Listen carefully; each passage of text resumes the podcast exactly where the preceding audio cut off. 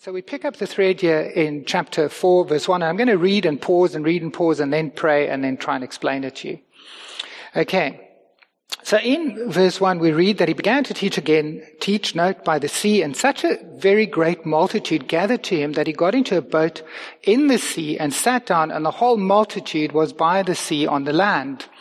And he was teaching them many things in parables and was saying to them in his teaching, and then he goes on to tell this very well-known parable. But you must note that the crowd has really mobbed him to such a degree that he has to kind of escape into a boat. And Mark wants you to see that. And, um, and of course he begins to teach in parables. Now we are so familiar with this idea, but what are parables and how do they work? And so that's a key question that we need to get to. And it is a striking parable. So we read uh, Jesus saying this in verse 3. Listen to this. Behold, the sower went out to sow, and it came about that as he was sowing, some seed fell beside the road, and the birds came and ate it up.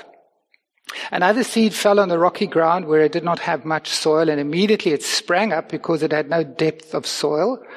And after the sun had risen, it was scorched, and because it had no root, it withered away. And other seed fell among the thorns, and the thorns came up and choked it, and it yielded no crop. And other seed fell into the good soil, and as they, um, they grew up and increased, they yielded a crop and produced 30, 60, and a hundredfold. And he was saying, He who has ears to hear, let him hear. So this is a striking parable. Let's just pause for a moment. And it's an agricultural metaphor. And it is an agricultural metaphor that I think produces incredible ex- existential angst within us, right? You're haunted by this question, oh shucks, which soil am I? Okay?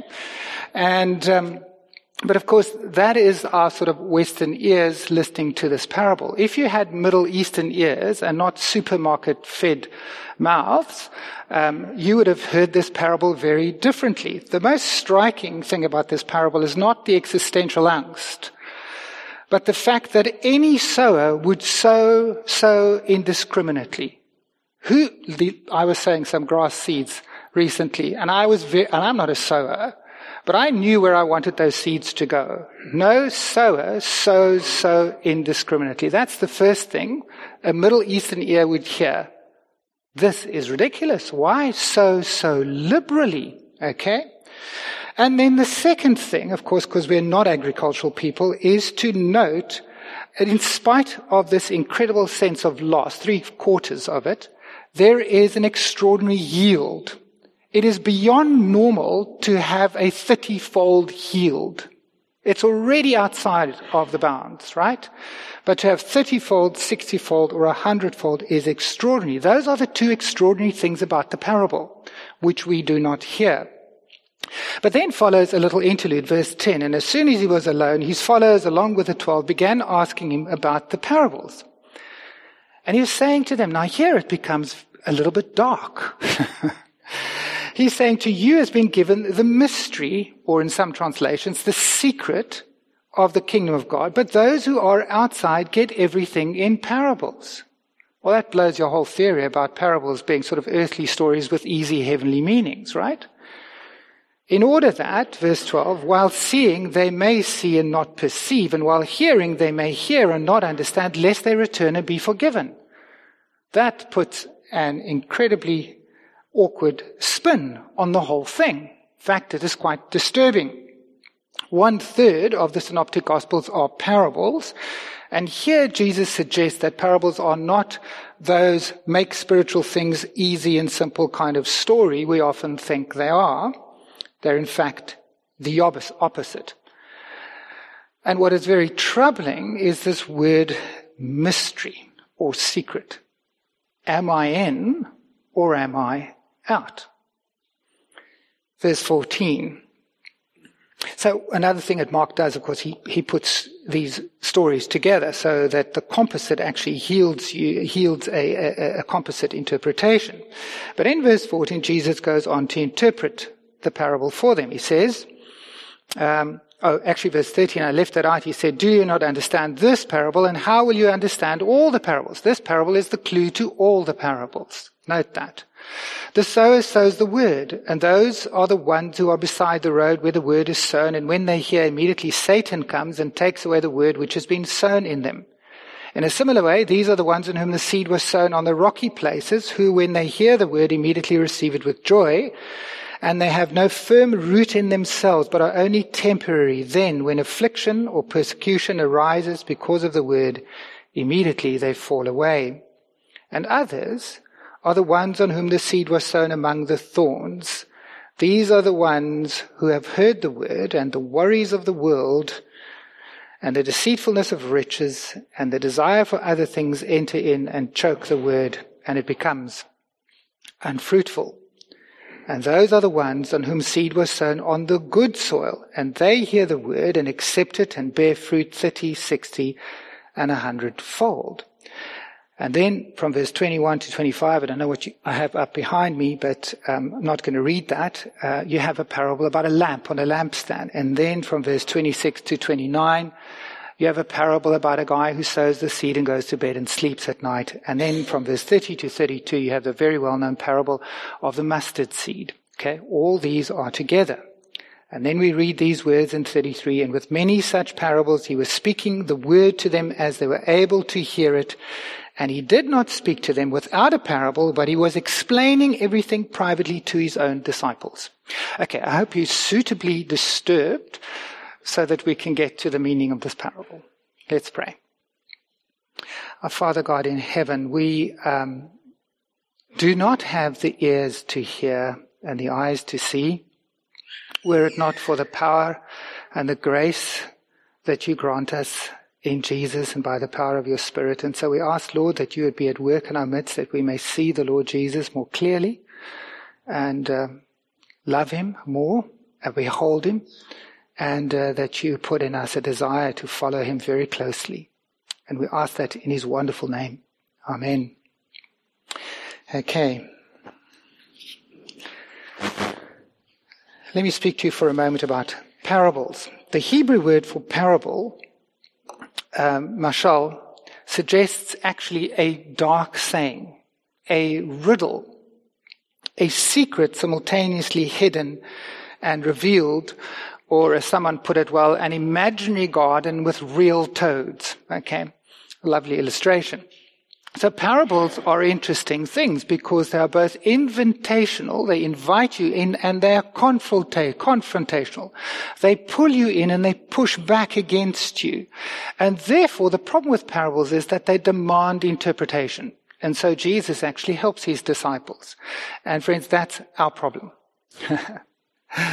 we also need interpretation. And the dominant theme of the whole chapter is that of hearing, of understanding, of interpreting. In twice, in verse 9 and verse 23, Jesus says, He who has ears to hear, let him hear. That is the imperative. That's the command. Do you have the ears to hear?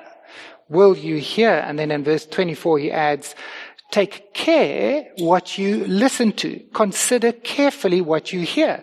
So here is the danger for you having decided on this horrible wet day to get out of bed and to come to this building, right? Because now you are under the hearing and therefore under this command to listen carefully to this word from Jesus.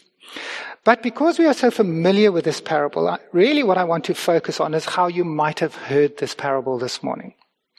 And um, and what I'm doing, going to do is I'm going to give you sort of three ways in which you might have heard it, and then uh, let you decide which might be the better way. And I'm going to use the categories um, uh, of a French Christian guy, Jacques Ellul. Never mind, he's not important. Um, but Ellul suggested in the 20th century that as human beings, we tend to interpret reality in one of three ways. We either look at reality uh, from a religious perspective, or we look at reality from a magical, what he calls a magical perspective, or we look at reality from a biblical perspective. So let me interpret the parable for you accordingly, and then let's reason together. Okay, so let me start with the religious interpretation. It's very hard for you hearing that parable not to have asked yourself, which soil am I? Okay? Which one is me? Hands up. Okay, don't put hands up, it's okay. Am I the hard road, for whom the word is, from whom the word is snatched away the instant it lands? Well, perhaps not. Otherwise, I might not be here giving Jesus another hearing. Okay? Or am I rocky, shallow ground, joyful for a moment, but damned to unbelief because there's just not enough depth in me? That's quite terrible. I want to believe, but I don't have the stuff with which to believe. I really want to, but I just can't. I don't have this gift or this talent of faith, as faith is so often misconstrued in our times as a gift or a talent. What utter rubbish. Okay. Or am I thorny ground? Sorry, let me rephrase that. Faith is a gift by the Spirit of God, but not a natural gift that some people have and others don't. Did I make that clearer? Okay. Whew. Almost in real trouble. Or am I thorny ground, so entangled in the weeds of my desires, and uh, this is where uh, JB enters the game, uh, my anxieties and my lusts and all the things that crowd Jesus out, am I doomed to a life of duplicity? Is that my fate? Double-mindedness, all of life. I'm going to want to believe, believe in Jesus, but just somehow can't. And so I will remain a deeply troubled person all my life and eventually be lost to faith. Am I that one? Or am I good? How are you today? I'm good, thanks. we always say that. I'm so good. I love to tell people, no, actually you're not. But only Jesus is good. But um, that is uh, uh, that's our habit. Okay. So I hope you feel a little bit troubled by me putting it to you like that. Just a little bit disturbed. Because quite frankly, the worst outcome could be that you are the good one that you are so full of pride and self-deceit as to presume that your eternity, your eternal destiny is really in your own hands, located somehow in something deep intrinsically good within you, my, or your ability to remain good. Furthermore, that would belie the whole gospel. What is the meaning of having a gospel of grace of God giving us something that we can't deserve, if my rockiness or my thorniness is an impossible hindrance to God and destines me to unbelief. Do you understand? We've got a problem here, okay? In fact, on the basis of a religious interpretation of the parable, you only have one in four chance of making it, I'm sorry. Okay? And when you do make it, you might be self-deceiving. That's not good news. Okay, so I think there must be a more satisfactory or a better gospel reading of this parable than this kind of decontextualized, individualist, moralist kind of interpretation. Lots of big words, I'm sorry. But you get them. Right? You understand what I'm getting at. So how about a magical interpretation of this parable? A second way in which you can read this parable, taking in the difficult bit there from verse 10 to 13, is where Jesus talks about the mystery of the kingdom, is what one could call a mystical or a magical interpretation of the parable. And it's often expressed like this. Okay? Maybe you've heard this before. The clue to Jesus, friends, is a secret. Okay? And the kingdom of God belongs to those who have the secret, who are in on the secret, the ones who have cracked the code. And in church history, this is nothing other than the old Gnostic gospel or the Da Vinci Code version of truth. Lots of that around. In our context, it's often expressed uh, in different ways, but one way in which um, it could be that the, the, would be like this: for the church, to become subservient to men or women who claim extraordinary revelational gifts. The church becomes subject to people who tell you, I tell you the truth, or I have the words of truth. Okay? And you know, there are many people who are extraordinarily gifted in these ways. People who claim to speak for God, but who actually do not allow themselves to be held accountable to ordinary Christians. When a little old lady in the congregation says a but, Mr. Mr. Minister so and so, I don't actually agree with you, and she is shunned or quietly shuffled out the back door, that's when we need to be worried. Okay. Or when these people uh, refuse to be challenged by the very plain or obvious reading of Scripture. The book of Jude actually is full of that kind of character. You should read that. And he has a, has a very frightful illustration there of these people who have come among you, um, kind of Balaam kind of characters, right? And um, who who are hidden reeves in your love fest do you know, it's a wonderful illustration. I mean, you, you are sitting on the deck of a yacht in the Mediterranean and the waves are quietly lapping and you're sipping your martini and whatever, and the next moment you hit a reef and your ship sinks. Okay. It's that kind of illustration. Another way in which it is often expressed, and perhaps not here in South Africa, but in Canada where we lived for a long time, it was frequently expressed like this. Maybe this sounds familiar to you. Jesus was a very spiritual person a very spiritual person. And Jesus chose to express himself in poetic and enigmatic, thought-provoking, open-ended stories of ambivalence and ambiguity. Lots of words, eh? And, but really that is the kind of language. And uh, his use of the word mysterion, the word secret or mystery, is really an expression of a personal hidden path that you must find for yourself. And you will unlock the secret to life when you find that clue. Okay. Now, in both examples that I've just mentioned, parables function as veiled signposts, sort of subtle indications of, for those who are really in the know already. And it guides us on a mysterious path only found by some. But the fact that the word mystery here means something entirely different, and I'm going to explain that to you in due course, um, shows that Jesus clearly has the intent for the parable not to be ambiguous or confusing, but in actual fact, decisive. So there must be another way to read the parable. Okay, so let me see how I can help you. Are you hanging in there? There's a lot of words. Sorry. You okay? What would a biblical interpretation of this parable look like? And I, I do offer this to you with fear and trepidation um, and um, and by all means, if if if what I am going to say to you, and it's not rocket science, but if what I say to you, you know, really disturbs you, and you and you feel that look, this I stepped out of line, please come talk to me. Okay, so I offer this to you in um, in humility. So the first thing I think to note here in this parable is clearly that it is a warning to its original hearers to take care how they are to listen, how they listen, hearing and receiving the word. That is the word who is Jesus and the word that Jesus speaks, right? How you receive that is of critical significance. Okay? It's the equivalent of soil receiving seed. Okay, you get that. But here are some of the things, and so that is before us, friends. We can't escape that. But here are some of the things that you might have missed that the original hearers would have heard.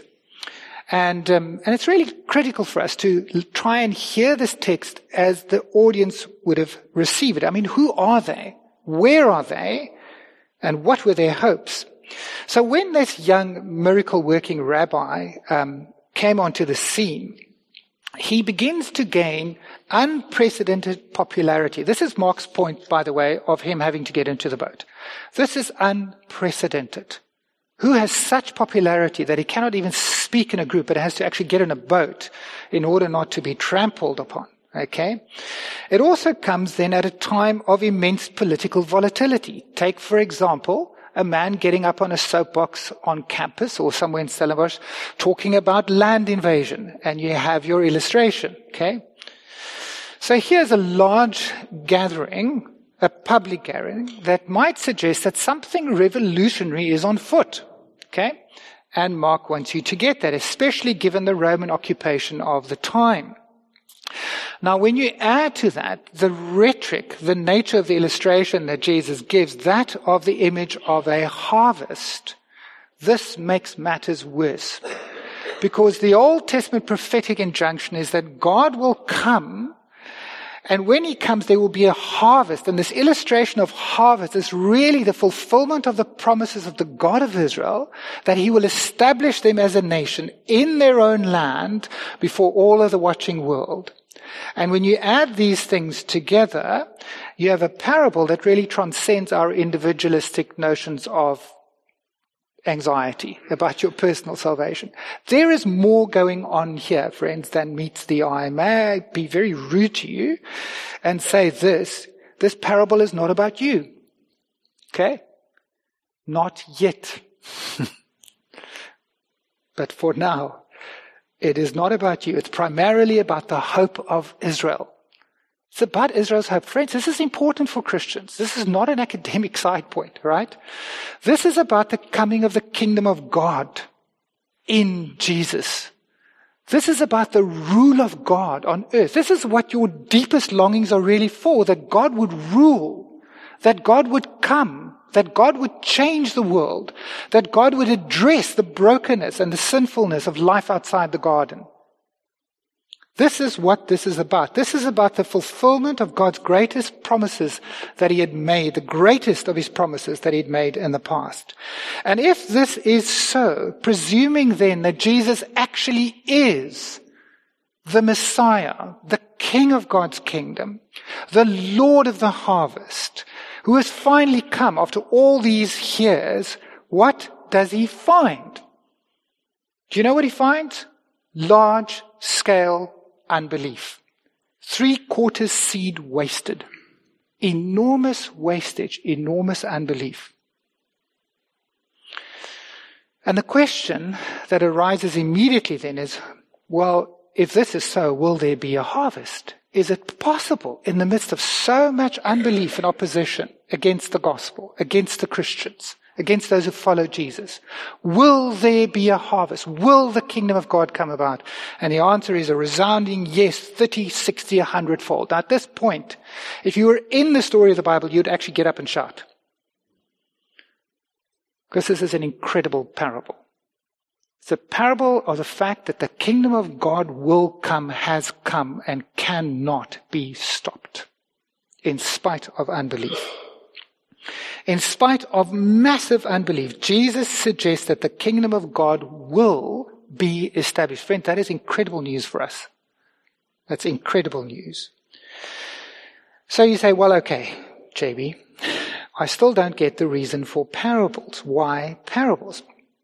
And the answer to that question is actually in verse 12 that we read over. And I'm going to go back there for a moment. So if you have a Bible and if it is possible to put that up on the screen, verse 10 to 12, I'll read that little section again. As soon as he was alone, his followers, along with the twelve, began to ask him about the parables. And he was saying to them, To you has been given the mystery of the kingdom of God, but those who are on the outside get everything in parable. Note, those who are on the outside.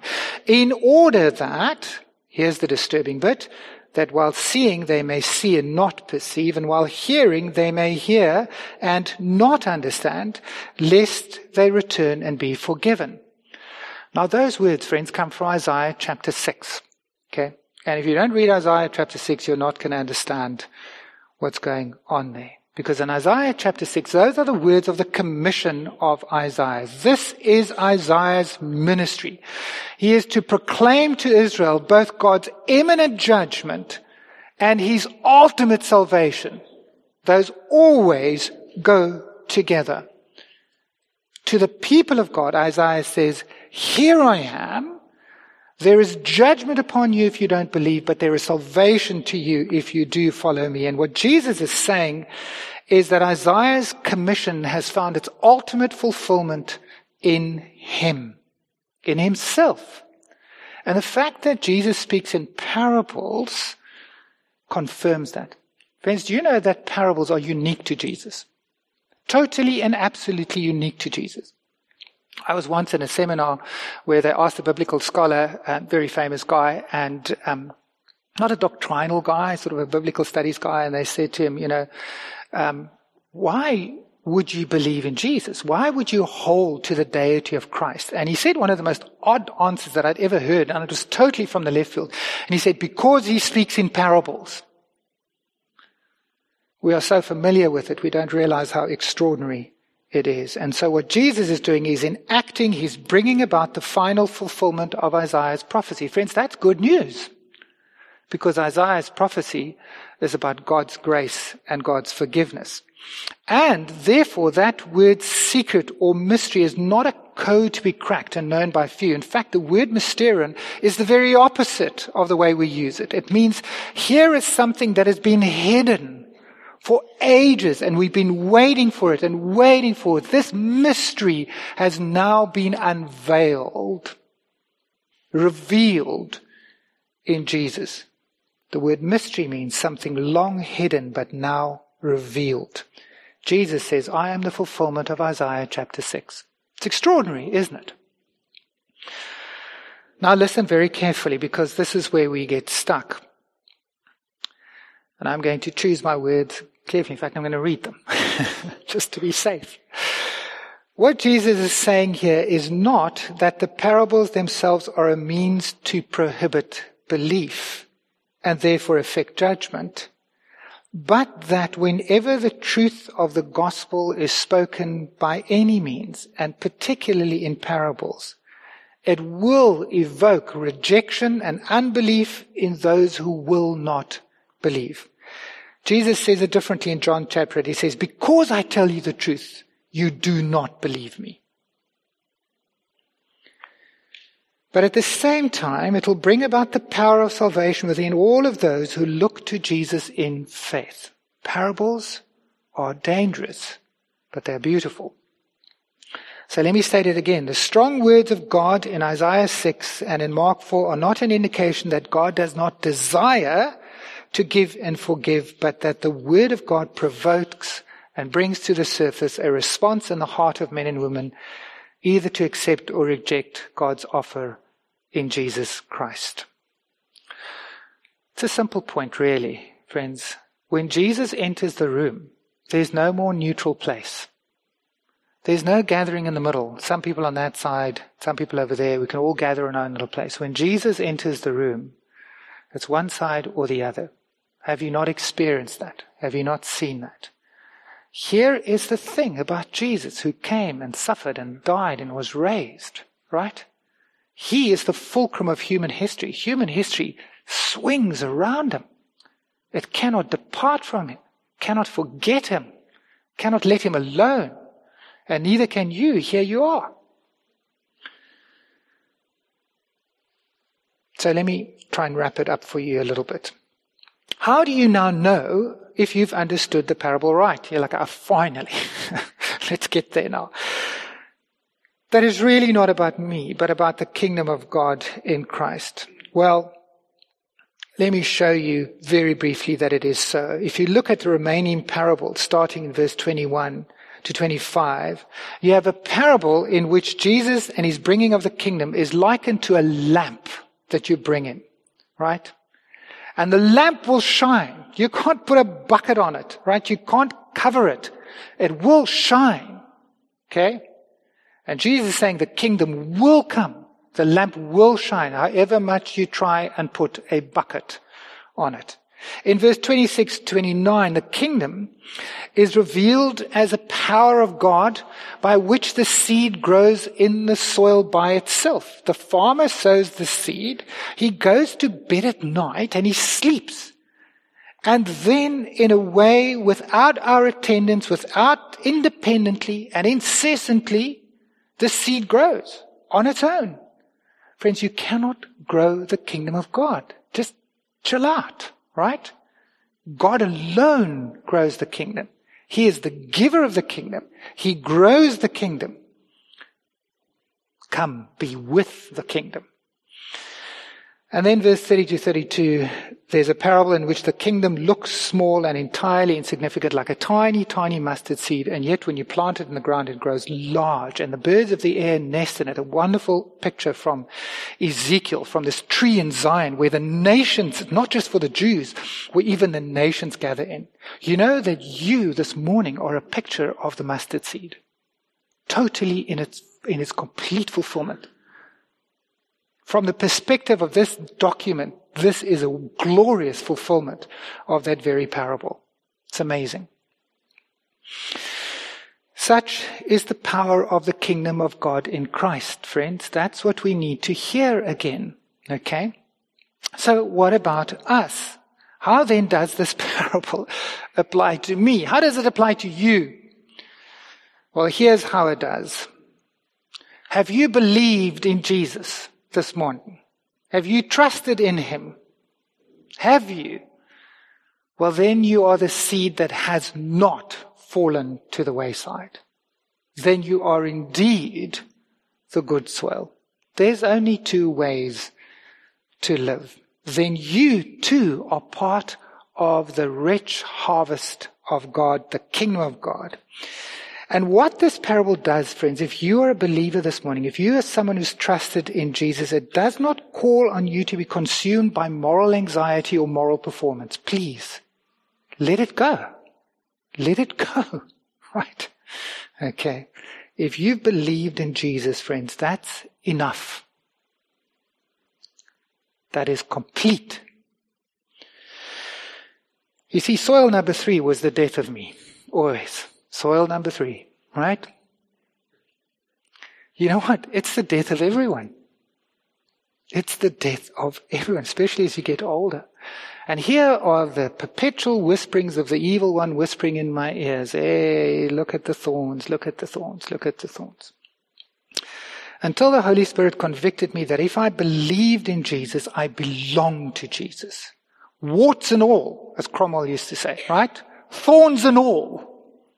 I belong to him if I've believed in him. And I hope that is a word of deep encouragement to you this morning. Friends, Christianity is not moralism, right? Either on the anxiety side or on the performance side. Whether you do not well or whether you do well. That is not the gospel, right? It's the antithesis of the gospel. And in the same way, I think this parable also rallies against our sense of anxiety in life, our life anxiety. You see, here you are, in spite of large scale unbelief, here are we, here we are, large scale unbelief in the world. Have you thought about that? Of course you have, right? And you here this morning, you've placed your bets on Jesus, right? You like one of those classical casino scenes where you take all of your money and you move it to that number. You moved it to the number of Jesus. You have taken the whole gamble, right? And you've put it all on Jesus.